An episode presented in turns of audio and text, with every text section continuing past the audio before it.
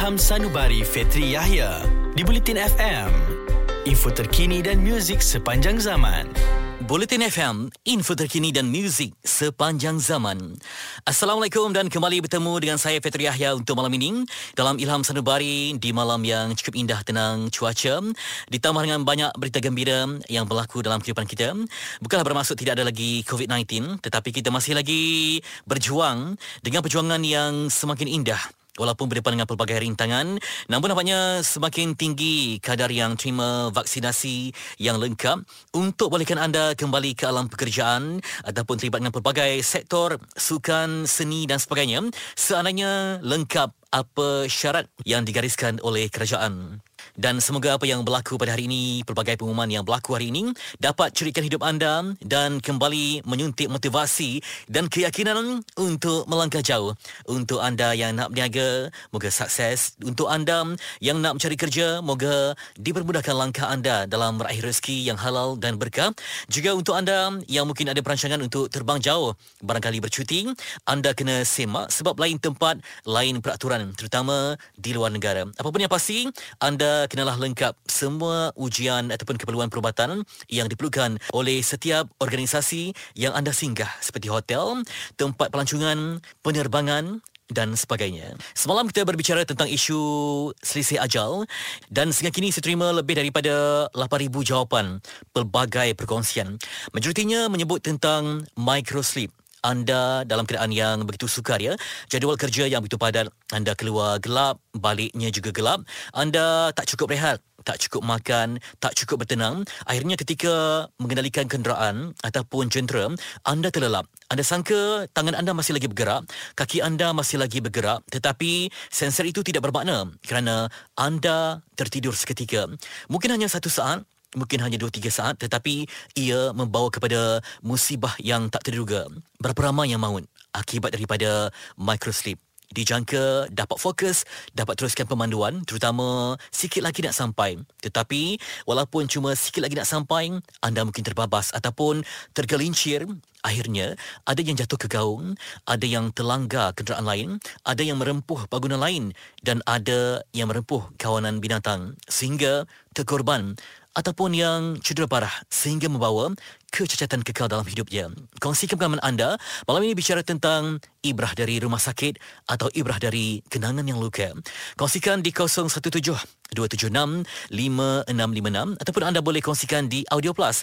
Muat turun sekarang untuk berkongsi pelbagai pengalaman yang indah malam ini. Ilham Sadubari, Fetri Hayam, Bulletin FM, info terkini dan muzik sepanjang zaman. Bulletin FM. Info terkini dan muzik sepanjang zaman. Bulletin FM, info terkini dan muzik sepanjang zaman. Perkongsian untuk Ibrah, perkongsian untuk jiwa di hamparan sanubari pada malam ini bersama dengan Katriona, aktris yang tidak asing lagi. Ramai yang masih ingat tentang tragedi yang pernah menduga hidup Katriona, iaitu ya. kemalangan yang hampir merangkut nyawa.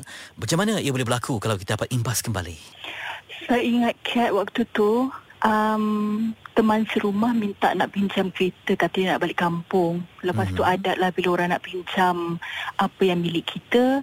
Uh, saya cuma bagi tahu nak pinjam kereta, nak bagi kereta macam tu je tak boleh. Tapi saya ikut sekali. So saya ingat Cat bila uh, dah sampai dekat Sungai Besi, mm-hmm. waktu tu Cat bagi tahu Cat mengantuk, Cat nak tidur. Lepas tu Cat pesan yeah. pada dia bila dah sampai dekat kampung, dekat Johor nanti mm-hmm. boleh kejut, you know. And bila Cat terbangun waktu tu memang dah pun di atas jalan raya di kebalangan tu dah pun berlaku Cat dah tercampak keluar dah pun tak ingat langsung ya? hmm. ya tak ingat langsung sebabnya memang betul-betul tertidur. Yeah. bila dah terbangun tu memang dah di atas jalan raya di atas lebuh raya di um, lebuh raya Senawang. Microsleep mungkin Mungkin Tapi hmm. bukan Kat yang bawa kereta waktu tu okay. hmm. Memang uh, teman Kat yang bawa kereta Kat memang tertidur dekat sebelah tu And hmm. dia bagi tahu uh, Kemalangan tu berlaku Sebab ada kon dekat tengah jalan Yang dia cuba nak elak um, Keadaan lebur raya yang tak ada lampu Masih ada construction dan sebagainya kan Ya, kalau dapat digambarkan ya Apa yang terjadi Panik Ataupun nak menangis Ataupun hilang rasa masa, masa tu hmm. Kat rasa uh, keliru sebab tak faham mm-hmm. kenapa boleh tercampak keluar dan Kat tak nampak kereta tu maknanya Kat tercampak sangat jauh daripada kereta mm-hmm. and bila Kat panggil nama dia Kat dengar dia uh, jawab tu uh, kedengaran macam bunyinya sayu aja jauh aja bunyi dia tu lepas tu uh, masih teringat dia cuma cakap I'm sorry minta maaf minta maaf macam tu and mm-hmm. kemudian Kat pingsan uh, rupanya waktu tu memang dah um, ada pendarahan teruk semua kan mm-hmm. bila sedar kembali Kat dah pun dekat hospital dan pembedahan pertama dah pun dijalankan Ya. Yeah. Macam mana hmm. kehidupan selepas berlakunya kemalangan? Apa betul-betul yang menjadi titik perubahan ataupun turning point dalam hidup anda? Waktu itu masa dekat hospital tu pakar selalu masuk uh, ke dalam bilik ward selalu check dan kemudian dia pernah mengatakan mungkin tak dapat nak berjalan balik uh, senormal hmm. dulu katanya yeah. hmm. dan kalau berkahwin mungkin tak dapat nak hamil ya so bila Kat dengar kata-kata ini Kat rasa macam ya Allah takkan ada satu manusia yang boleh um, apa tu me- me- Ya, hmm. tak boleh tak boleh nak nak nak plan my life kan sedangkan okay. ada kuasa yang lebih besar daripada dia. Hmm. Jadi bila uh, Kat pegang kata-kata mereka ni Kat cuba untuk fight balik untuk untuk yeah. untuk buktikan pada diri bahawasanya ada satu kuasa yang akan mengatasi semua kata-kata manusia ni walaupun mereka adalah pakar. Hmm. Dan daripada situ Kat cuba uh, bercakap dengan Allah ya di di bilik waktu setiap malam dan secara langsung secara tidak langsung Kat mula dekat dengan Allah sebab kita selalu berdoa, selalu hmm. bercakap ya, selalu uh, memohon keampunan dan sebagainya. Jadi uh, daripada situ sedikit demi sedikit kita tengok perubahan pada diri boleh uh, bergerak you know uh, dan kita bila kita lakukan uh, latihan fisioterapi dan sebagainya rasa macam uh, lebih kuat, rasa lebih mudah untuk bergerak dan bila boleh berjalan tu Kat rasa Kat ni dah terhutang dengan hmm. Allah sebab tanpa kebenaran uh, ataupun kemahuan Izinan. dia tak mungkin hmm. Kat akan dapat lakukan semua tu apatah lagi kalau pakar dah mengandaikan kita mungkin tak dapat nak berjalan balik ya. Yeah. Jadi Kat rasa daripada situlah sebenarnya hmm. kebolehan Kat untuk berdiri dan berjalan dan bertatih balik tu sebenarnya yang membuat Kat rasa Kat perlu dekat dengan Allah. Bulletin FM, info terkini dan muzik sepanjang zaman. Untuk berita semasa yang tepat, muat turun aplikasi Audio Plus di telefon pintar anda untuk stream Bulletin FM, info terkini dan muzik sepanjang zaman. Bulletin FM, info terkini dan muzik sepanjang zaman. Dan perkongsian anda semua amat saya harapkan. Terus kongsikan pengalaman anda yang memberi inspirasi, panduan dan pedoman untuk orang lain di 0172765656 di hamparan Ilham Sedubari Fetri Yahya pada malam ini. Nak bersama dengan Din Daud yang diuji sebagai pesakit COVID-19 pada tahap yang keempat. Anda dah berapa lama di hospital? Okey, kalau ikutkan saya di hospital ni adalah hari yang ke 22 hari. Hari ke, masuk ke hari ke-23 sebenarnya. Saya ni disahkan sebagai pesakit COVID.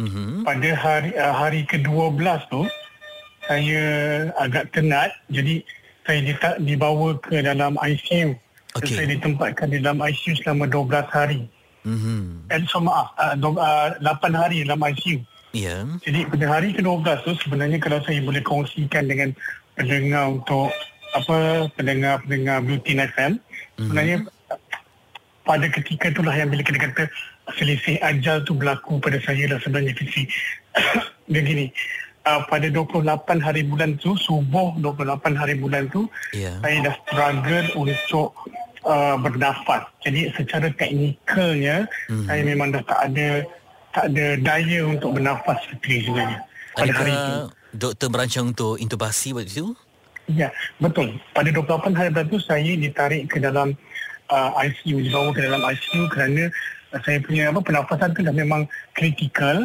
yeah. dan kalau saya boleh terangkan dia macam gini lebih kecil. Biasanya suasana dia macam mana COVID itu berlaku ke atas saya ialah kita ambil satu belas plastik beg merah yang plastik beg pasar tu kita mm-hmm. kita letak dalam kepala kita ikat dekat leher baring dekat lantai dan bernafas. Macam tu cara saya kena bernafas. Sebenarnya mungkin antaranya doa doa doa keluarga saya ataupun doa kawan-kawan saya yang mana satu yang Allah angkat.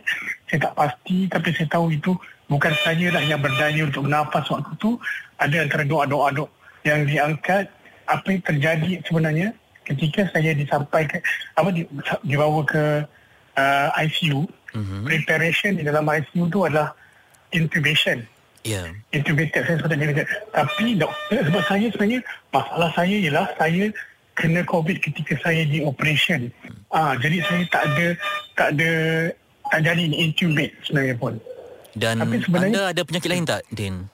saya ada semput ada Semput. semput Mhm. Ya, ada asma ke, ah, dan itu saja. Tapi saya sendiri Alhamdulillah juga saya nak nak kongsi dengan pendengar saya ni dah dapat vaccination dua dos yang lengkap sebenarnya. Kedua tu waktu saya berkira-kira untuk sakaratul maut tu saya ada cakap satu benda yang sebelum saya tak sedar. Saya kata, Ya Allah ya Tuhanku pinjamkan satu nyawa sebab apa tapi saya ni saya terfikir ketika itu ialah dalam hidup kita ni bila kita nak pergi ke alam yang lagi satu Ya. kita ni dihitung melalui hablum minan Allah dengan hablum minan nas. Saya bersyukur sebab kawan-kawan saya yang baik ni dia aturkan satu-satu kawan untuk telefon saya dan saya minta maaf satu-satu saya tak segan, saya tak malu. Saya minta maaf setiap benda yang saya buat. So saya rasa kalau saya pergi ketika itu pun saya tenang sebenarnya. Perkongsian yang betul-betul menyentuh jiwa bahawa Allah masih pinjamkan usia untuk memohon taubat dan keinsafan. Terus bersama kami di hamparan sanubari Fetri Yahya, Bulletin FM, info terkini dan muzik sepanjang zaman. Setiap yang sulit pasti ada penyelesaian. Stream Ilham Sanubari Fetri Yahya di Audio Plus. Muat turun di aplikasi Audio Plus di App Store dan Play Store. Bulletin FM, info terkini dan muzik sepanjang zaman.